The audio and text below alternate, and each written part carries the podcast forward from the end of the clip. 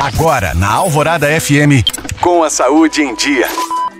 Oferecimento Citofarma Manipulações Parenterais. Conte com a vida, conte com a gente. Cerca de 15 bilhões e meio de reais foram destinados para Minas na área da saúde ao longo do ano passado. O número de profissionais do Mais Médicos atuando no estado dobrou e a cobertura da farmácia popular ultrapassou 90%. Nesses repasses, cerca de 1 bilhão é para o pagamento do piso da enfermagem e 2 bilhões para ampliação dos recursos para média e alta complexidade em Minas. Grande parte da população de Minas será beneficiada pelas cinco policlínicas aprovadas para o Estado nas obras selecionadas pelo novo PAC da Saúde. O Estado também terá duas novas maternidades, uma em Belo Horizonte e outra em Nova Serrana, no centro-oeste de Minas. Nesse caso, 3 milhões e 700 mil pessoas serão beneficiadas. Outros dois projetos de policlínicas foram habilitados e podem ser financiados por investimentos futuros. Projetos habilitados